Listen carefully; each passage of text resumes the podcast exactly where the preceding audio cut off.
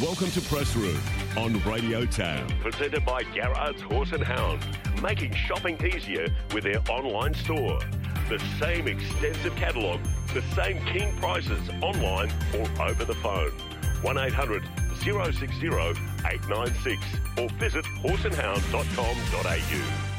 Good morning, everyone, and welcome to uh, Press Room for Monday, the 29th of January. Andrew Browne in the chair for this week, with David Fowler taking a break. All the regular guests coming your way. Plenty of news to discuss, of course, as we uh, end the uh, first month of uh, racing in the new year. Yes, at the end of January, and plenty of uh, big racing, of course, to look forward to. We'll look back as well, and the big meeting coming through from uh, New Zealand, Ellerslie, and the Karaka sales, of course, underway. But all the regular guests along this morning.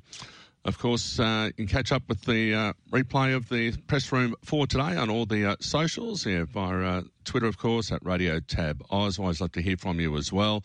And as always, press room brought to you by Garrard's Horse and Hound each and every week. And as David Fowler says, they've been there from the very start.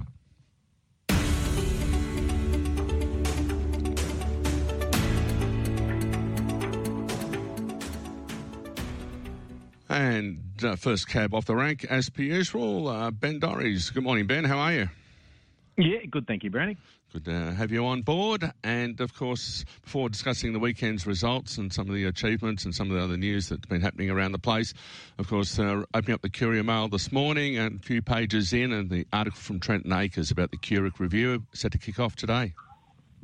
Yeah, look, it's a really interesting one to keep a eye on, Brownie. It's a really long to review. I've got to say that the Queensland Racing Integrity Commission was obviously set up in the wake of the, the Greyhound live baiting scandal many years ago. But look, right throughout its reign, I've got to say, uh, it's sort of been shadowed in, I don't know if controversy is the right word, but there's been real discontent, I guess, from the industry over a, a number of matters uh, in its history. But look, there's a real growing disconnect, I, I, guess, from stakeholders, and as such, KPMG have been engaged to, to, to basically handle a review uh, of QRIC, which is going to put the practices and culture of this organisation under a microscope. So, look, there'll be all sorts of people sitting on this review as well, including the QRIC Commissioner Shane Gillard. Um, but look, you know, there'll be owners, breeders, trainers represented in, in several codes. So, look Racing Minister uh, Grace Grace announced this review last December, and at the time, sort of QRIC's kind of played it down as you know just um, I suppose a matter of course of you know having a review of the organisation. But look, I mean, I don't think you have to be Einstein to realise that if everything was fine and dandy within an organisation, you wouldn't need a review, would you? So look, I think this has got several months to play out. Uh, where it gets to, I'm not sure. Of course, it's an election year uh, this year as well uh, which throws a bit of interest on it as well uh, in terms of the racing minister. So, look, I think it'll be a while before we get any any results or outcomes uh, from this. Um, but yeah, that kicks off today, Brownie. Or always that term intrigues me: steering committee. So where's it going to steer to? yeah. hey, hey, it's a fair point. Could steer things right into the ocean, couldn't it? But but look, I suppose the the, the, the issue is, or one of the issues, I guess, is I suppose right throughout its right throughout its operation, you know, the stewards even at, at, times, and I'm not saying they do currently, but the stewards even have had a disconnect from their own body, which which effectively sits above them. So, and look, I must say there seems an extraordinary amount of red tape uh, in QRIC. Uh, simple matters seem to take an eternity to get sorted out. I mean, we've had as well, of course, a lot of failed uh, prosecutions mm. in recent times. Um, when I say prosecutions, I'm not talking about criminal prosecutions, racing prosecutions. I mean, the Chris Munce case was a high profile one that completely fell over, and there's been several others, and there's been uh, basically, you know, so many decisions that um, that they've made that have, you know, either you know, racing participants have either got off on, on appeal or had their, you know, sentences trimmed in half, you know, in a lot of cases. So, and yeah, sorry to butt in, this is going beyond charges just like careless riding or whatever. It's more serious charges and the lengths and the delays that have had to be endured by all participants in, in getting their case heard fairly and squarely. And then what happens after that? Yeah, well, I guess that is one element that's got uh, mm. better with the um, implementation of Queensland's Racing Appeals Panel. That is uh, a much seems to be a much more efficient uh, model than we had in the past, where you know effectively you could get uh, suspended for three weeks for you know reckless riding or careless riding or something, and you could dead set play the system to serve that penalty in 2086 if you were still alive then. Um, so look, that has been fine tuned, but. Um, yeah, lots of it, lots of other areas to look at, and I think the industry will be watching this very closely, Brandon. So, how how often will it sit? Do we know? It's not every day. Obviously, Monday to Friday. It'll kick off today. Uh, do we know how many days a week, or it's just going to be like one day every so often? They'll, they'll sit and then in a few months we'll find out what, you know, what's actually happened. Yeah, I think um, every couple of weeks, Brownie. So um, they'll sit around the table and thrash things out. And I think Grace Grace is expecting um, a report back, you know, certainly in the first bit of the year. You know, not anytime soon, uh, but certainly by mid-year at the latest, I would have thought. Always uh, considering the welfare of uh, jockeys and racing participants. But you wrote a story last week too about Bailey Wheeler. Yeah, look, um, this is a, another really interesting one. This is the second time that Bailey Wheeler, the, really talented teenage apprentice, originally from New South Wales, uh, he started off down there, um, you know, with Kris Lees amongst others, has been stood down uh, by his own boss, Annabelle Neasham, for, for effectively disciplinary matters. Uh, we saw this last year. And again, last week, um, I wrote a story that he, um, early last week, he basically claimed he slept in and missed an afternoon track work session, and he was given a month, uh, effectively by Annabelle Neasham, who told stewards.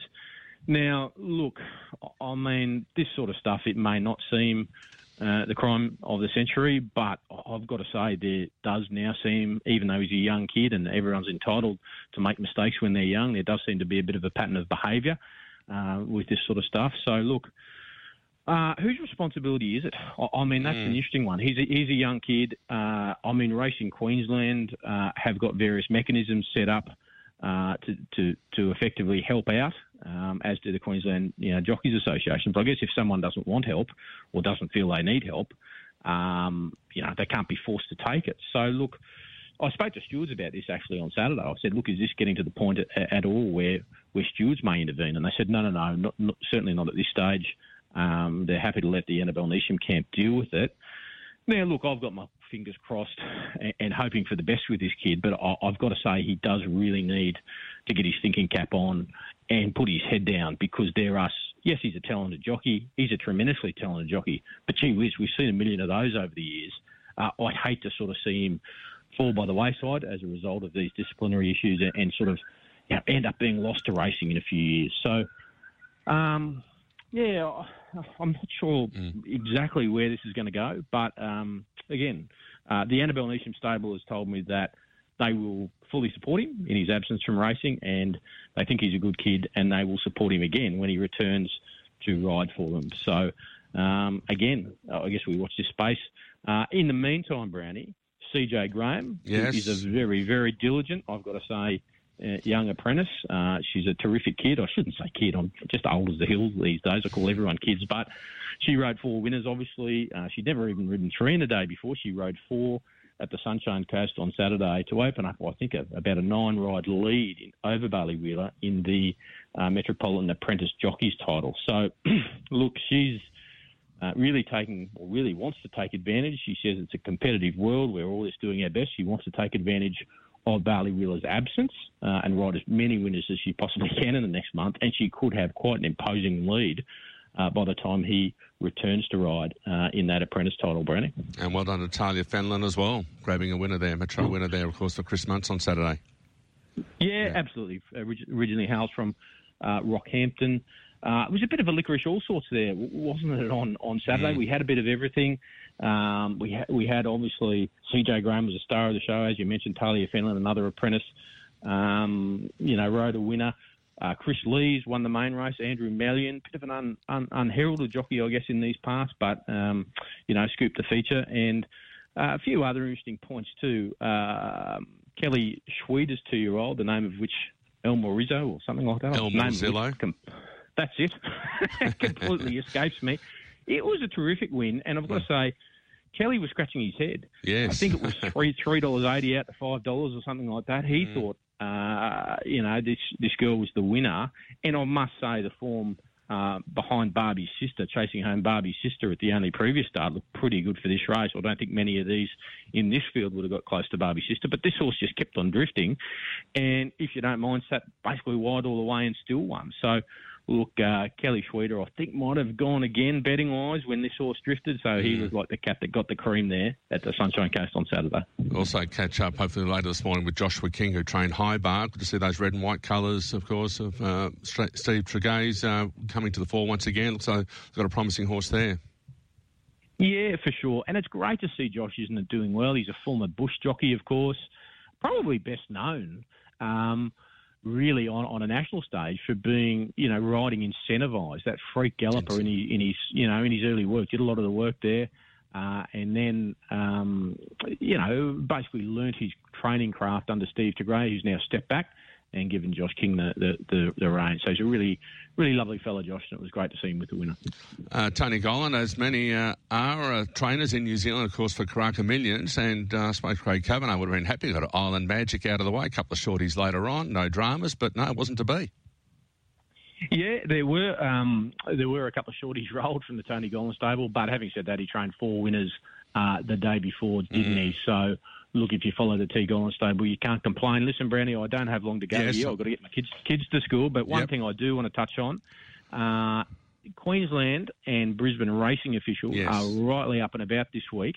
Uh, the world horse rankings, uh, sorry, the world race rankings were released last week. The top 100 um, horse races, or sorry, I should say the top 100 Group 1 races uh, in the world. And now some of these rankings lists, I mean, you know, rankings and stats, you can make them say what you want to say, can't you? It's all in the eye of the beholder. But look, there were three Queensland Group 1 races uh, in the top 100 for the first time ever. Uh, the Kingsford Smith, which was won by Think About It, was ranked equal 55th. Uh, the Doomben 10,000, which was, of course, won by Gear Kick, came in equal 63rd, as did the Stradbroke Handicap, won by Think About It. So, look, you might say sort of so what, but when you have a look at the list, I mean, there were some really big interstate races that came in below those, like the Champion Stakes, for instance, could only manage 89th, the King Charles Stakes, 71st, and even the All Age Stakes, 75th. So, look, I've got to say, uh, the Winter Carnival really is up and about in Queensland. I love it. I reckon the Summer Carnival needs some work. Mm. Um, but those Winter Carnival races, and just the general vibe, as Dennis Denuto might have said, of the Winter Carnival, I reckon it's terrific, Brownie. And before you know it, it will be upon us. Appreciate your time as always, uh, Ben. We'll catch up next week. Good on you, Brownie. There he is, uh, Ben Dorries, and plenty to discuss there. And uh, was also going to touch on, of course, the Australia Stakes there at Moonee Valley on Saturday taken out by V8 for Team McEvoy, and so his autumn campaign is uh, off to a good start. But now let's turn our attention to Sydney, and from the uh, News Limited papers, Daily Telegraph. Very good morning to uh, Mitch Cohen. Good morning, Mitch. How are you? Good, mate. Yourself, and good morning to all the listeners. It's, um, yeah, it's, we're really heading up down here in Sydney now, just uh, just on the cusp of that autumn. Some stakes racing on Saturday, but um, it's really sort of heats up from this weekend onwards. Well, people often speak of this country, of course, being uh, neutral. I don't hear much about it, except it wouldn't be a bad place to uh, retire. But I tell you what, uh, racing came under notice pretty early. Been wondering about the two-year-olds and uh, where they're going. Of course, uh, Stormboy taking all before him in the Magic Millions, and we'll get to Stormboy in a moment. But uh, what a debut by Switzerland wasn't he outstanding? I think, um, look, on the same day last year, or almost the same day when the Canterbury Stakes was run, the Canterbury's um, moved, been moved dates this year, just the way the calendar has fallen. But that was when uh, we were introduced to Shinzo on the same day last year, essentially, um, or the day after. Um, but yeah, wasn't he impressive on Saturday? Switzerland, and he'll be trying to follow in the footsteps of his stablemates with similar ownership, obviously there with Coolmore.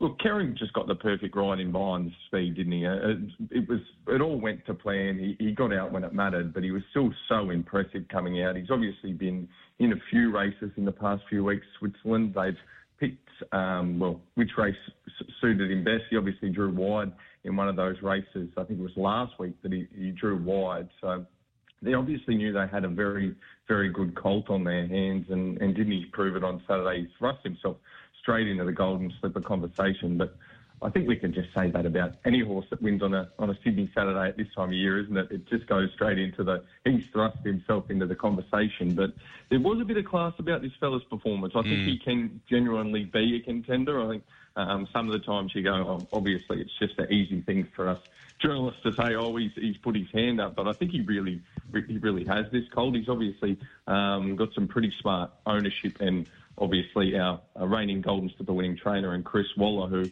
always maps a plan with his two-year-olds where uh, he never gets them up too early. In he's always got um, always very, very, patient with his two-year-olds uh, to get them to the races with these big targets in mind. But uh, Switzerland, he's certainly in the conversation. Uh, no doubt about it. Now an eight dollar equal second favourite was Shangri-La Express, but of course Storm Boy, the uh, current favourite there on tab at three dollars for the Golden Slipper. Uh, just quickly, a couple of handy runs behind uh, Switzerland though, uh, Castagna and and Bella Cadija too for Brad Widdup, having a good run at the moment. Yeah, I thought it was a, a terrific run. Obviously, uh, both of them were tremendous odds. Obviously, uh, Switzerland was the favourite, so if you were uh, if you were playing the multiples, you certainly got a bit of value there. But I, would agree with you. I thought um, Brad Widdup obviously had two runners in the race. Mm. But um, look, I won't try. And, I'll call her Bella. I won't try and uh, the second half of that. But I thought she was um, pretty unlucky, to be honest. Um, look, she she sort of got um, clotted up at the top of the straight. He only got clear air with about 150 metres to go, but she hit the line quite nicely. So I doubt we'll get uh, 150 to one next time she goes around. That's for sure. Absolutely. Now, Kerrin McEvoy was, was of course, on Switzerland. We know where J Mac was. We'll cover that. Uh, a little bit later on as well in uh, press room over in New Zealand. Uh, pick up a couple of feature races as we know. So, well, Kerrin McEvoy has been doing work with Switzerland. Will he retain the ride? It's hard to know, isn't it? Um, I think there's going to be a lot of, um, obviously, uh, Gai and Adrian have a lot of horses heading towards that slipper, and now they've got uh, the usual sp- suspects there. Obviously, Adam Hyeronimus has been with Storm Boy, Regan Bayliss has been with Shangri-La Express through it all. Tim Clark obviously rides a lot of their horses, so those guys are locked in. But um, we know J-Mac is uh, generally the top seed. He was locked in to ride Switzerland the week before. So um, I think Kerrin um, if might have his work cut out holding on to the ride. Okay. Well, let's talk about the Magic Millions winner, Storm Boy. Of course, sale negotiations been underway uh, by Justify. Of course, Coolmore know well, and he might be, end up back in their stable. Yeah, this was the big news that broke sort of last week, but um, it looks like it will be all but um, the, the T's and the C's will be confirmed this week um, in, in the coming days, really. The Storm Boys sale to Coolmore in a deal that could be, I know it was initially reported around 50 million. I believe it's closer to 60 million that he could be sold for if, um, well, he will be sold for um, if he hits every quota uh, required to reach that mark. Now, those um, obviously mean he, he will go up substantially in price. Um, Coolmore will have to uh, pay, pay a a bit more if he does win that golden slipper and then a bit more again if he goes through that triple crown undefeated and, and wins the Sires Produce and champagne stakes, which is his plan um, and Gai Adrian's plan throughout the carnival. So 60 million, uh, potentially as much as that paid for this horse, which would make him the most expensive racehorse uh, ever sold in, in Australian racing. Now, obviously had the likes of Pierro sold for, for $40 million uh, a fair few years ago now, but uh, this colt could end up being uh, even more expensive. And obviously, uh, Coolmore have Justify um, in their own armoury already, so to have a gun son of Justify there is going to be so important for them. This fella well, you saw it up there in Queensland um, uh, over the Magic Millions Carnival, wasn't he brilliant? Mm. Uh, so if he can replicate that through the autumn, I think it potentially could be money well spent, but you just never know until they get the stud, do you? Absolutely. But a couple of those battlers that were talking to having taken a share in the horse by Gai Waterhouse, uh, how would they be feeling? A life changing moment, no doubt. And uh, actually. there was a backstory too to Calcutta there at Magic Millions. Um, people who drew him out of the Calcutta and, uh, and well, put it mildly, uh, yeah, certainly not the uh, wealthiest people around, and uh, they were able to sell Storm Boy for sixty thousand at Calcutta, and it certainly changed their life around there for twenty four hours. Uh, so it's a great backstory behind Storm Boy. Yeah, well, that's uh, Storm Boy actually went to uh, um, uh, being a Penrith boy. He actually went to a went on a pub tour out in Penrith uh, to to sell some shares, I believe. So mm. um, I'm I've got to go with the um, I'm out on Calcutta. I had a I uh, had a uh, we I was drawn out in a practice draw um, before Nature Strip come out in the Everest uh, a few years ago. The, the, the, practice spin was my numbers, and then I, I never got drawn out, so I barred I barred, I barred the Calcutta. All right. Uh, speaking with Mitch Cohen about, uh, of course, all the latest New South Wales news. And look, Maher and Eustace normally associate, of course, with uh, Victoria, but they've spread their wings far and wide. But that partnership came to an end midnight on Saturday night, but not without a winner there at uh, Randwick on Saturday. And a very good winner at that. I think um, we'll see more of Glory Days in, in the coming weeks and months. He was excellent, obviously second up from um, a fairly long spell. He was just um, just given some time after his last preparation to come good and, and given some time between runs after an excellent second last month. But uh, he was probably um, arguably with Switzerland uh, the most dominant winner on the day. It never looked in doubt really for Nash Rawiller. He just sat um, just trailing the speed there and and kicked away, and it was very, very dominant now. David Eustace, obviously, yeah, as we know, heading to Hong Kong. The interesting thing here, I think, is uh, it's probably starts a new precedent, really. I don't think we've ever seen it. But as far as I understand, in terms of premierships now, uh, Ciaron Maher and David Eustace obviously leading the national premiership. They were winners of the national premiership last year. Now, uh, as far as I understand, in Victoria, they go. Ciaron Maher will go back to zero Correct. Uh, wins for the season, and as will be similar in Sydney uh, if we go on history's sake. When um, um, Bart Cummings unfortunately passed away um, in 2015, James Cummings went back to zero um, with that training partnership. So. It, we're, we're a very real chance of, of Ciaron Maher going back and potentially training the most winners in the country, uh, but ridiculously maybe not being able to win the premiership because he won't be on top of the obviously on, on, top of any ladders, even though he's been there the whole time. It seems a bit ridiculous, don't you think? Yes, it's uh, it is a strange one. Um, I suppose he, no, you can't say he's really the principal, but it's official partnership, but his name's still there. It's, it's, it's one person is missing. He's still obviously uh, training the horses. Yeah, it's an interesting one. Perhaps uh, they will look at that uh, down the track, but uh, that partnership there finishing midnight on Saturday night. Be interesting. Uh, any talk as to who might replace David Eustace if Ciaron Maher wants to go down that track? I understand it won't. Any if any decision is made, it won't be till the end of this season. Now, Ciaron's happy to take his time. He's obviously they've got a just a, a well-oiled machine of a of a stable now, don't they? They've got obviously Joe, uh, Aussie Joe up in Sydney, Declan obviously down in Victoria. Mm. They've got um, they've got the beaches in, in both states now. Um, when you've got six and seven hundred horses, they've got a board, um, a board of directors. So this uh, the stable.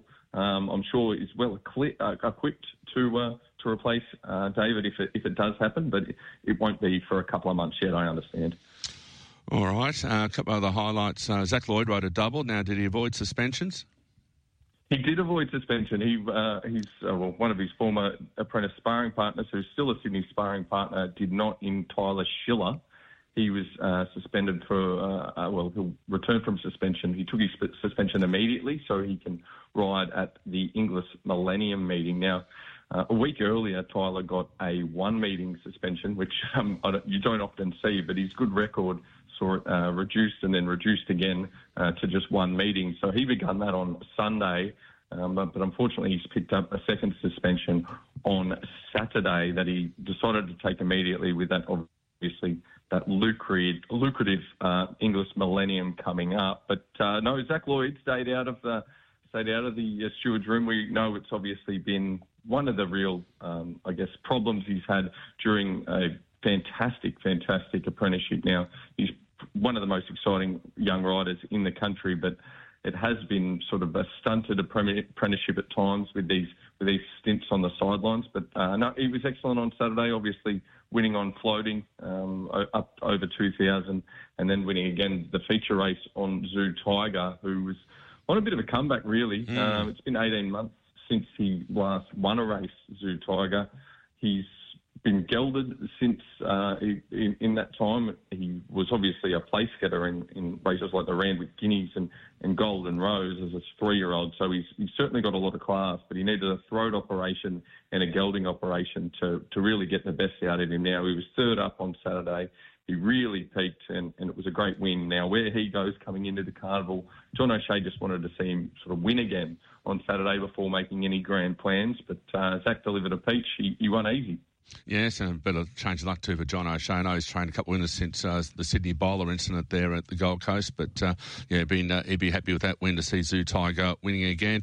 Also, been reflecting uh, about uh, the success of uh, female apprentice jockeys. Molly Bourke, of course, rode a winner as well. We've got Cejay Graham, Celine uh, up here, Tahlia Fenlon, as we mentioned, uh, what Celine Gaudray, Carleen Hefel in Melbourne. So another jockey who rode a double yesterday, I think at Wyong, Anna Roper. I think Damien Lane's just holding her back before she can take the full claim there and send it to Sydney, and she'll be uh, that claim will be very useful once Anna Roper starts riding metropolitan meetings.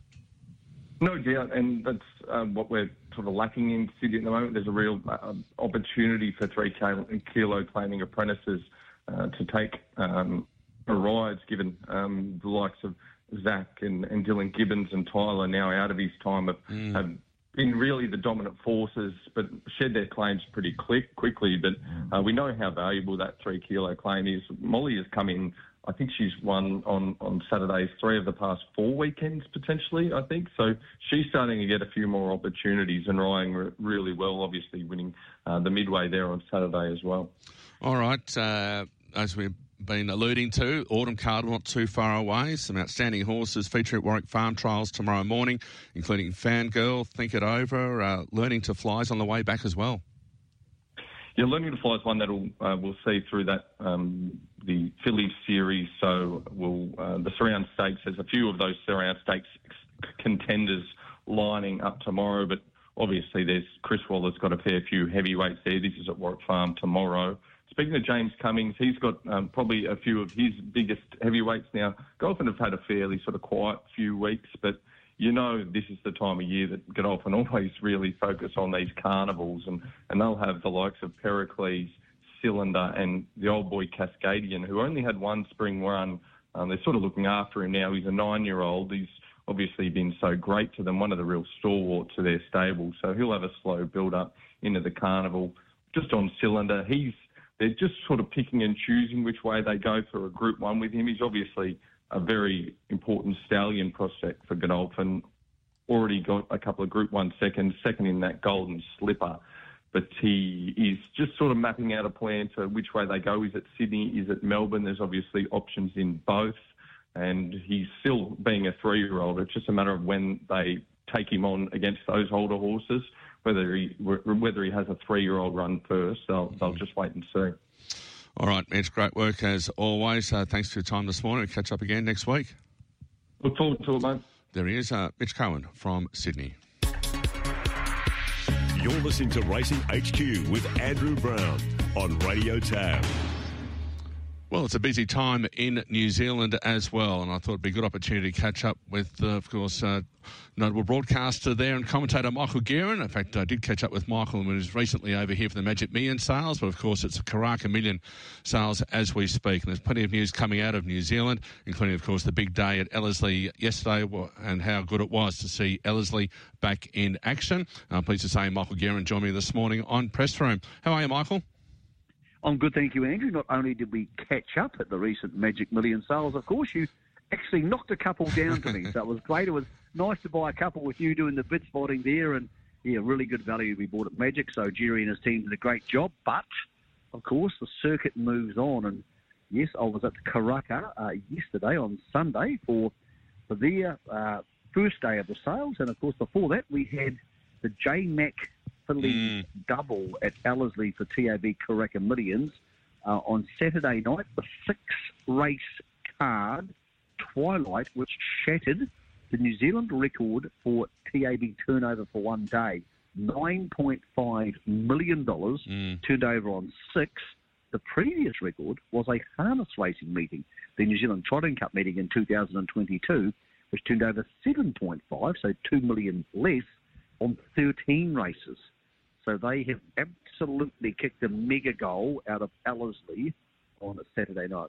First of all, before talking about J Mac and his successful return, capturing two of the features, how was the track uh, received there on Saturday? Well, the track itself, they, they had a little bit of an issue. It's a new StrathAyr track, mm. and it was very quick and very dry. And then the misty rain came in, Andrew. Mm. And as anybody knows, dry track, rain, misty is the absolute worst situation. So it was slippery. they called the jockeys in after five races and said, look, a couple of horses have slipped. Nobody fell. No one went down. Uh, no horses were injured. So the jockeys agreed they would ride the last race. They were pretty good about it. There's a lot of senior jocks out there, Blake Shinn, Mark Zahra, J-Mac. So big boys who weren't going to do anything stupid. So I don't think they'd want it to happen again. The track is still very much growing and they're learning about it and what to do. But I don't think it was so much that. A normal grass track with that misty rain starting at a good four would have been an issue. So the bottom line is, I don't think it's a problem with the Strathclyde track. I think it's a problem with the rain Mm. just falling and the amounts it did.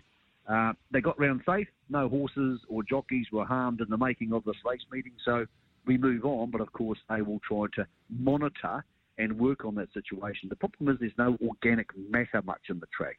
So the track hasn't had the chance to break down, degenerate, then regenerate as grass does.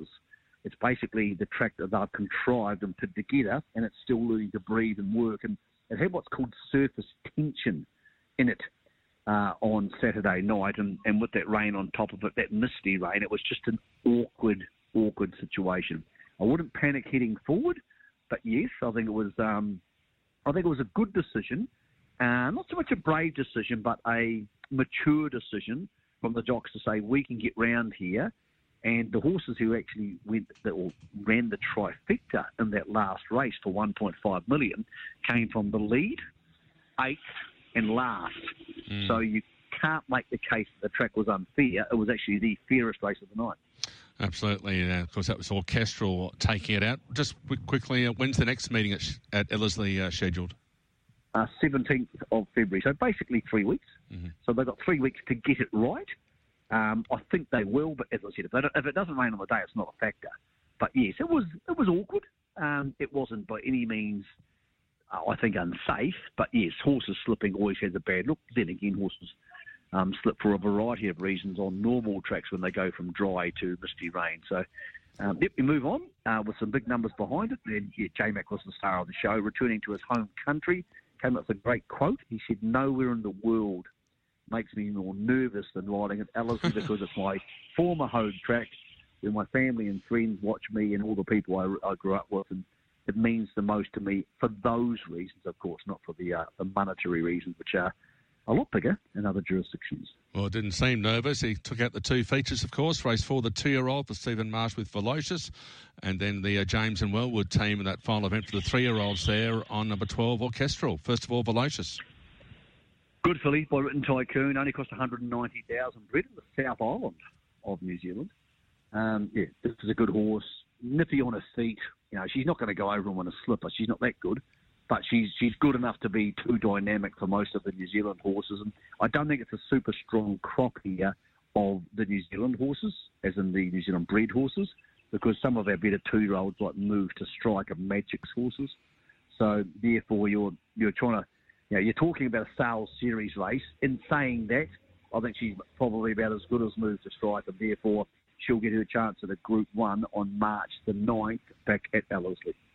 All right, uh, just quickly, the run of Bo Dazzler there for Tony Madison Sears from Toowoomba. Bloody unlucky, really. I think Robbie Dolan rode the horse well. Drew Barrier 13. Uh, he went to the inside. He beat as many home as beat him home. They were a real breath of fresh air. People really enjoyed Maddie's company. She, her mum was over here. We didn't see Tony much because he only turned up late, but I, I thought they did themselves proud. They handled themselves really well.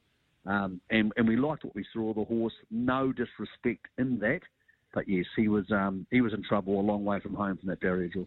Quick comment on Orchestral taking out race six, the three-year-old. Good horse, smart horse by Savabeel, very unexposed, like a good Savabeel, hits the line hard, nippy on her feet. Lots to like about her. She breathes well. She's a good breeding horse, a breathing horse. So we think she'll get to the Oaks or Derby trip. I would suggest you'll go to the New Zealand Derby on March the second because that can create a pathway about three weeks later um, to the Vinery at Rose Hill, the race that the James Wellwood team won last year with prowess.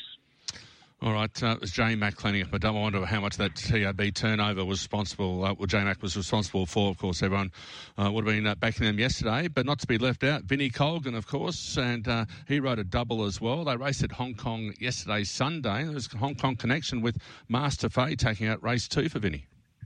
Yeah, bizarrely, Master Phase, the horse who trialled in New Zealand, was sold to Hong Kong, had one start there and came back because he was wasn't sound enough. So he needed that sort of tender loving care and the environment in New Zealand. He's had two starts here, so now his third career start, spanning two countries. He's now won a Group Three, um, pulled up three out of five lanes, sore after the race. So I'm not sure how long Master Phase is going to stick around for. His big, big body might start to betray him before too long. But hell of a training performance from Chad Ormsby, who's actually the son-in-law of Mike Moroney. So he's married to Mike's daughter, Alicia Moroney. Mm-hmm. Hell of a good fella. Uh, a bull rider, rodeo rider, and tough as nails.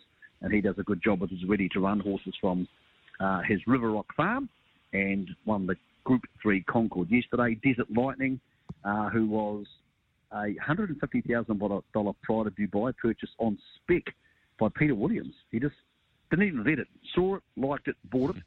150k. Way to go. Won the four, the, yeah, the million dollar Aotearoa Classic sponsored by Elsdon Park, beating Legato, who probably got into the wrong part of the track. Mm. But I think the track suited those on the speed, and Desert Lightning's a pretty good horse. That won a Group One the start before. Um, I think he's emerged as one of the better horses in New Zealand. Are we going to see Legato in Australia this autumn? Maybe the Australian Cup.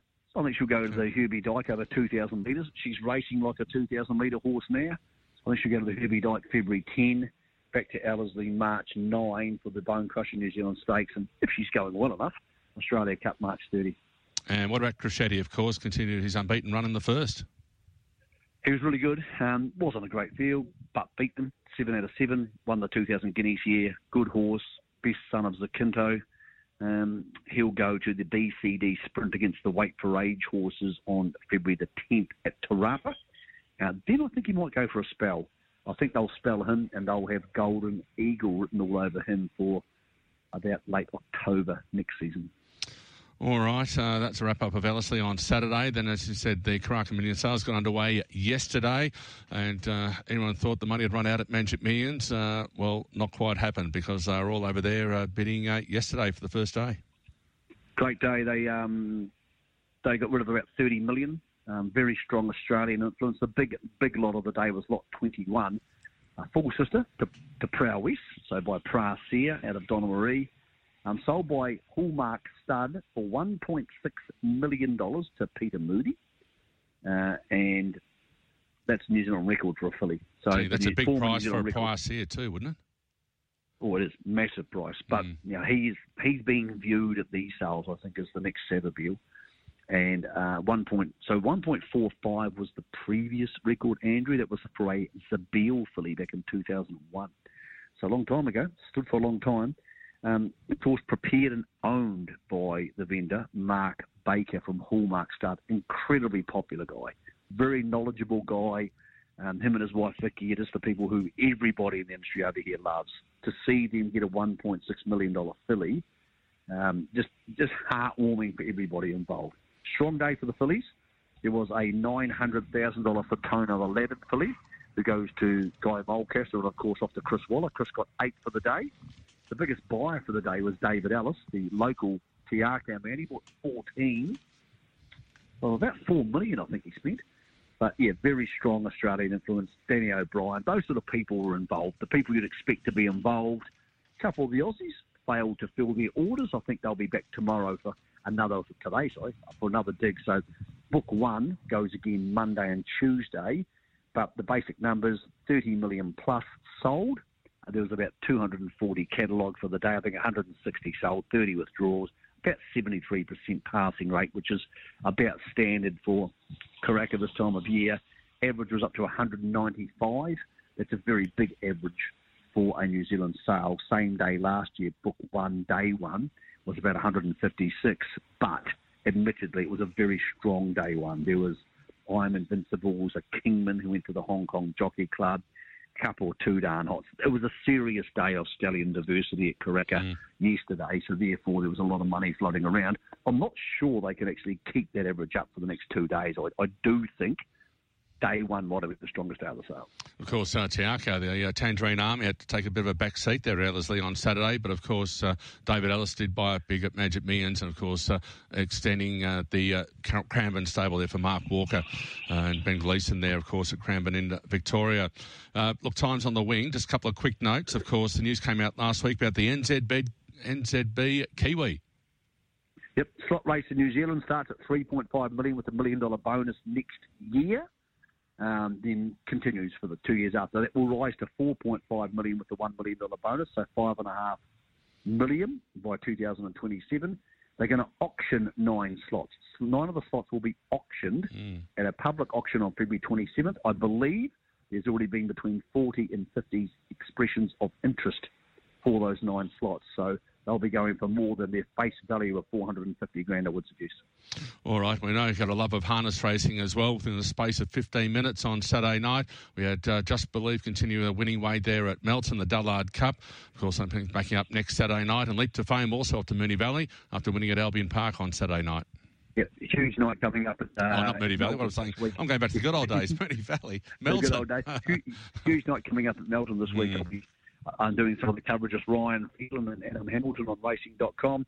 Just Believe will be the horse to beat in the Great Southern Star, which is two heats early in the night, and then a final later on. And Leap to Fame should win the Hunter Cup for Queensland after their victories on Saturday. So, yep, we'll go from gallops to harness this coming Saturday coming up at Melton. Yes, uh, always. I know you're a busy man, uh, Mike. Really take out, appreciate taking time out this morning. And uh, well, have your purchases? Uh, have they gone back to New Zealand that you picked up at Magic Millions? Uh, I've got, I've got, three, which flew in last week, and one we flew over with, uh, with the Magic's team, so it'll be here tomorrow. So, we're going to have four on the grounds, and we'll go book shopping, book two shopping here. Book one's a very hard place to find value um, at Karaka. It's, you know, it's, it's, a good, solid sale because it's a smaller book than you see at the Magic's. And then we'll be off to Sydney in two weeks' time. So, Andrew, the battle continues. And no doubt, uh, auctioneer Steve Davis in, uh, continuing in great voice. He was in great form. Uh, we're lucky out with the auctioneers we have in Australasia, and yes, they love a show off. They like a bit of ego. It's Just what we need in people, Andrew. And they did a super job today. If you get bored, get onto NZB, tap in lot 21 and watch see Steve sell one for 1.6 million. Um, he was cajoling at his best. Absolutely. Michael Guerin, uh, you're great with your time with the media. Of course, our sister station as well, Sky Sports Radio. I really appreciate your time this morning on Press Room. Always a pleasure, Andrew. There he is, Michael Guerin.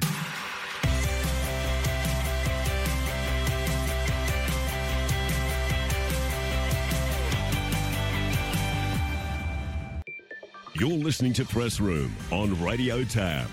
Yes, with Andrew Browne this week, with David Fowler away. But of course, as David uh, mentioned, uh, for all the latest equine, canine, feline products as well, go to Garrard's Horse and Hound, Horse and Hound com.au and of course phone the number 1800 060 896 1800 060 896 Garrard's Horse and Hound been with Press Room right from the very start. As now they go to South Australia but unfortunately yes we begin with bad news. We've had a, uh, unfortunately a spate of uh, meetings which had to be uh, called off or abandoned and postponed. And yesterday for a uh, very uh, serious reason and for the latest update very going to Ben Scadden. How are you Ben Morning Andrew how are you yeah, not too bad. Well, I was speaking with Brett Davis yesterday when I came on air to uh, work the South Strathalbyn, along with all the other meetings yesterday afternoon. I heard there was a delay after race one, and unfortunately, a jockey uh, falling in the first race and uh, got more serious after that.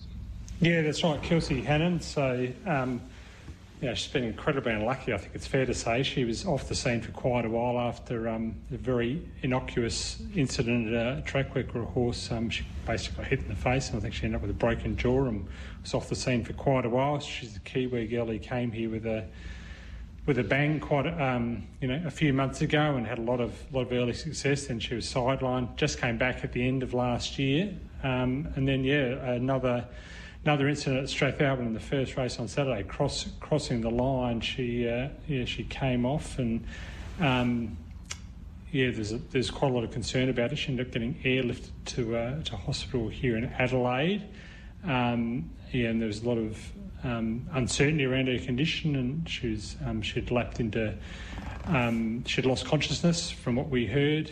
Um, but she was she was previously talking. She's moving her feet, those kind mm. of things. And the latest update we've seen from Racing SA is that um, she has a vertebrae injury exactly what that means, I don't know. Obviously, you know, she's injured a vertebrae, but I don't know the seriousness of that. Um, but she's not in a life-threatening um, situation anymore, which is, um, you know, I guess positive news because you know you do sometimes fear the worst. Um, you know, we've had some some pretty bad luck here in South Australia. We had a had an incident nasty fall here with Caitlin Forrest quite a few years back, and we lost her. So some.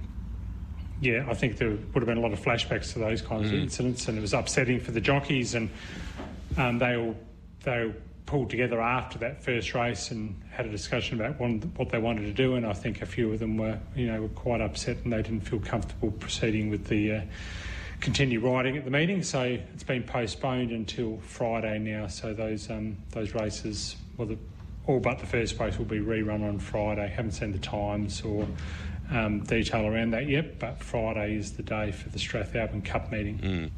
All right, so. Uh, Brett or Tim will be obviously uh, covering that, and uh, obviously all thoughts there with uh, Kelsey.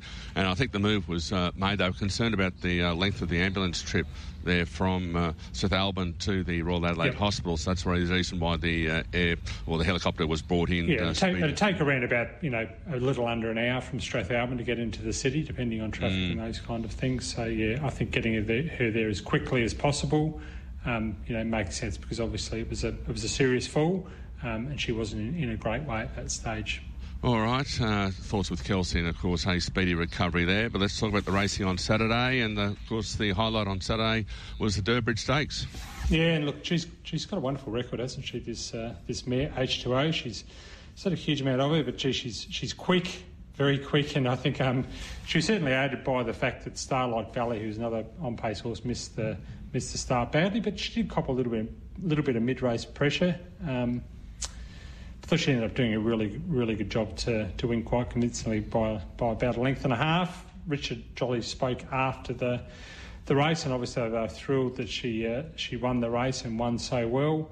Um, Richard seems to think that probably 11, 1100 metres will probably see her out. Is you know you think about races like the Sangster and the Goodwood because she's a high quality sprinter, but um, Richard seemed to think that 1200 metres at that level might just test her, might find her out. So she'll probably stick to these strictly short trip um, races. You know, 1100 metres probably about as far as we're going to see her go.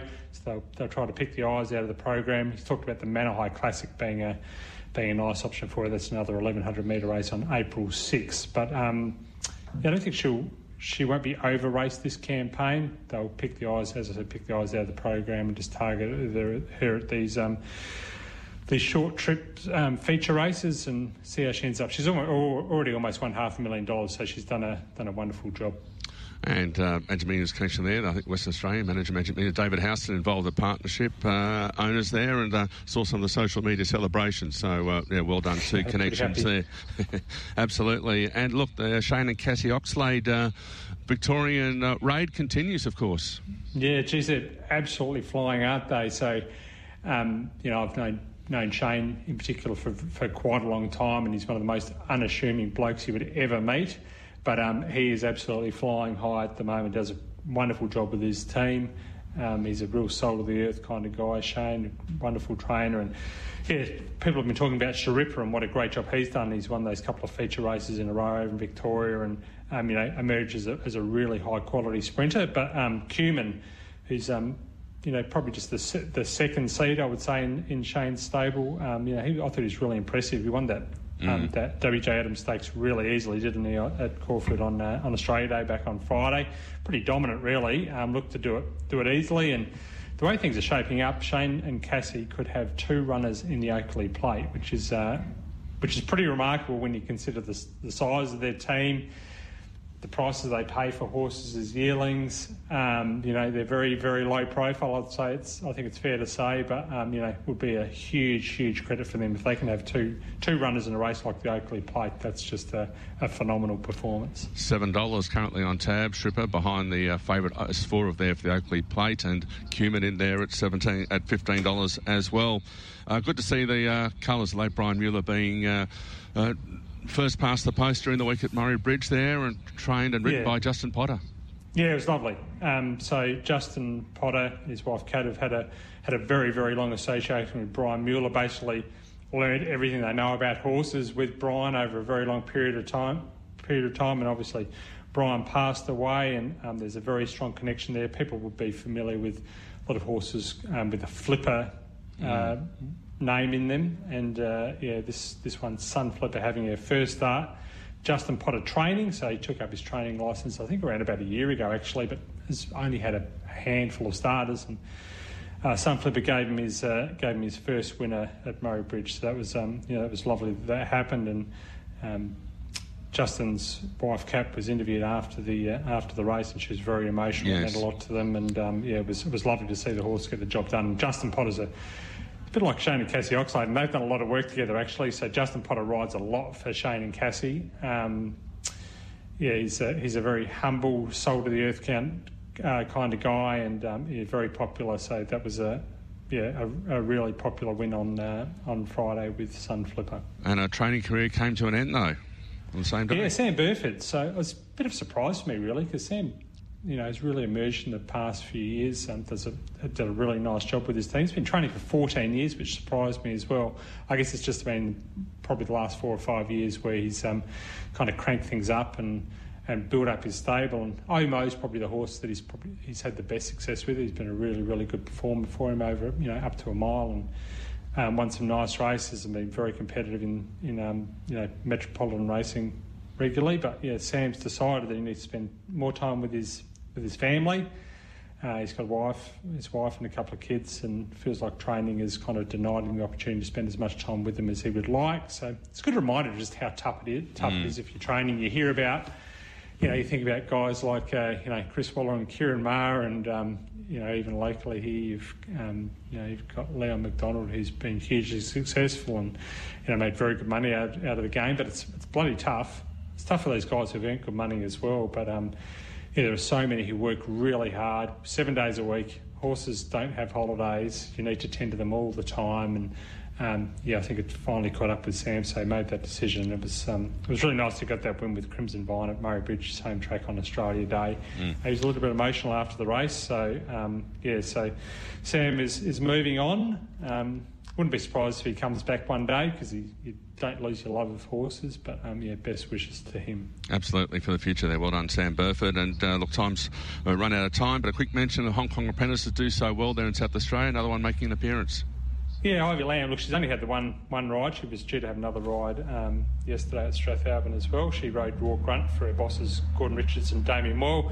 Finished back in the field, but I'm sure she'll um, you know she'll continue to to develop and, and grow as a rider. And as you said, we've had a South Australia's got a wonderful um, strike rate with these Hong Kong apprentices who come across here, join our, our local apprentice academy, learn the ropes, and if they're good enough, they head back head back to Hong Kong. So um, I'm sure that that's ultimately what Ivy would hope she can do. Good on you, Ben. Thank you. I'll catch up with Black shortly. There he is. Good uh, stuff. Thank you very much. There he is, Ben Scadden from South Australia. To wrap up press room for this week, let's head to Tasmania. Plenty of news there. Good morning, Colin McNiff. Yeah, very good morning, Andrew. How are you? Yeah, well, thank you. And uh, doing a bit of a David Fowler, going overtime myself here. give, have to give myself a slap on the wrist. But uh, yeah, plenty of news coming out of Tassie. Uh, plenty of racing there at Launceston, of course, uh, on Friday night. Yeah, it was a fabulous day. The Australia Day meeting featuring the uh, Launceston Guineas and the uh, Wayfrage Stakes. We saw uh, another of the Patrick Payne team come across and take out the Launceston Guineas. Bold soul, just an impressive Mm. run. It got poleaxed at the start. It was only a small field, a field of seven, but still it got poleaxed and was uh, back to the tail of the field and was really off the bit coming down to the home turn. In fact, uh, uh, the rider, Jake Noonan, Noonan, thought he couldn't win at that stage, he said later after the race, and uh, put in a great performance. In fact, it, it came home so quickly. Uh, it ran its last 600 in 33.82 and its last 200 in 11.46 and just overwhelmed the opposition. And I would think would have to be the uh, the favourite going forward for the uh, the Tasmanian Derby. Now it was a, a fabulous performance by Bold Soul to take out the feature race of the night, the Launceston Guineas. Uh, Patrick Payne so far has brought uh, three horses down. Uh, Wings of Song, which is currently under the name of Adam Trinder. Uh, that's where it's staying. It's won the Tasmanian Guineas, Thousand Guineas, favourite for the Oaks. Bold Soul, as I mentioned, will be favourite for the Derby, I'd imagine. Alhambra Lad, who won the Summer Cup by three and a half lengths, uh, is likely to be favourite for the Hobart Cup. So Patrick having a wonderful time of it at the moment. Speaking of Adam Trinder, he got his uh, very good sprinter Bello Bow back into Mm. form, uh, winning the weight for age stakes over 1,200 metres. Lovely ride by Jason Maskiel, had him tucked away on the fence. Uh, he's got a real liking for the Launceston circuit, Bello Bow. He's had seven starts there and has won on six occasions, and perhaps that does uh, account for the improvement because he had been very disappointing in Hobart and Devonport at his previous two runs, but right back to form there with Bello Bow taking out the uh, Wade for Age Stakes in what was a pretty good race, a very bunch finish, but a lot of form, I think, to come out of that uh, race um, from Friday night. Uh, looking at uh, the jockeys there, uh, doubles to uh, apprentice Taylor Johnson, who's uh, having a wonderful season. So to Cody Jordan, who has returned to Tasmania, and uh, she's now in second spot on the uh, Premiership, chasing down Anthony Darmanin, who has 36. Cody's on 33. So they were the highlights from the meeting in Launceston on Friday night. And 24 hours, we went to the Greyhound World, and Duncan was calling the cup for the uh, Greyhounds. Yes, we saw Fast Minardi, who had just been announced earlier that night as the Greyhound of the Year for Tasmania, put up probably one of his best ever performances. Uh, began okay from box number two, got a, a little bit of a, a bump on the first turn and was uh, shuttered back to about fifth or sixth spot, but he gradually made ground and really overwhelmed the leaders in the last little bit to take out the, uh, the Launceston Cup for Greyhounds on Saturday night. So Great effort by Fast Minardi, named the Greyhound of the Year, and just to emphasise that, took out the Launceston Cup on the evening. Now, my mind is spinning, but I know there's a Tassie Greyhound did well in the mainland on the weekend, ran a placing. Yes, Ducati. uh, that was Ducati Roy. Mm, yeah. yeah, that's right. Yeah. Yep, yep. Re- really good greyhound, uh, and uh, he'll, he'll be winning lots of races. He's only a, a youngster, but uh, he's right on the way up. And we also had the final meeting of the season for King Island last week. They had their seven meetings throughout the summer. They start in early December and finish in late January. It's been a pretty successful season again over there at King Island, but. Special mention to Matty Robertson, who went across and, uh, and called the final meeting of the season at King Island. Eight races, five gallops, three harness, and uh, Matty tipped eight out of eight. So wonderful Oh. performance there. Tipping the card of the different codes. Gee, that's uh, sensational. He didn't tell me that last night when I was speaking to him, but uh, He was yeah. pretty, he's pretty pleased with himself, I can assure you. I'm sure he is. We'll to uh, Yeah. make No, a special mention of that. Racing this week in uh, Tasmania. I think it's next Sunday. Of course, uh, Magic Millions meeting amongst others. Yes. yeah, yeah, the Magic Millions are the, the feature races uh, as the uh, summer carnival really starts to hot up. We've got the uh, the Hobart Derby or the Tasmanian Derby and the Hobart Cup in a fortnight. But yeah, next Sunday we go to Launceston for the Magic Millions Day. Look forward to it. Uh, we'll see you there, Colin, and uh, have a good week. Thank you. Yeah, look forward to catching up. Cheers. Colin McNiff there. And that wraps up Press Room for this Monday, the uh, 29th of January.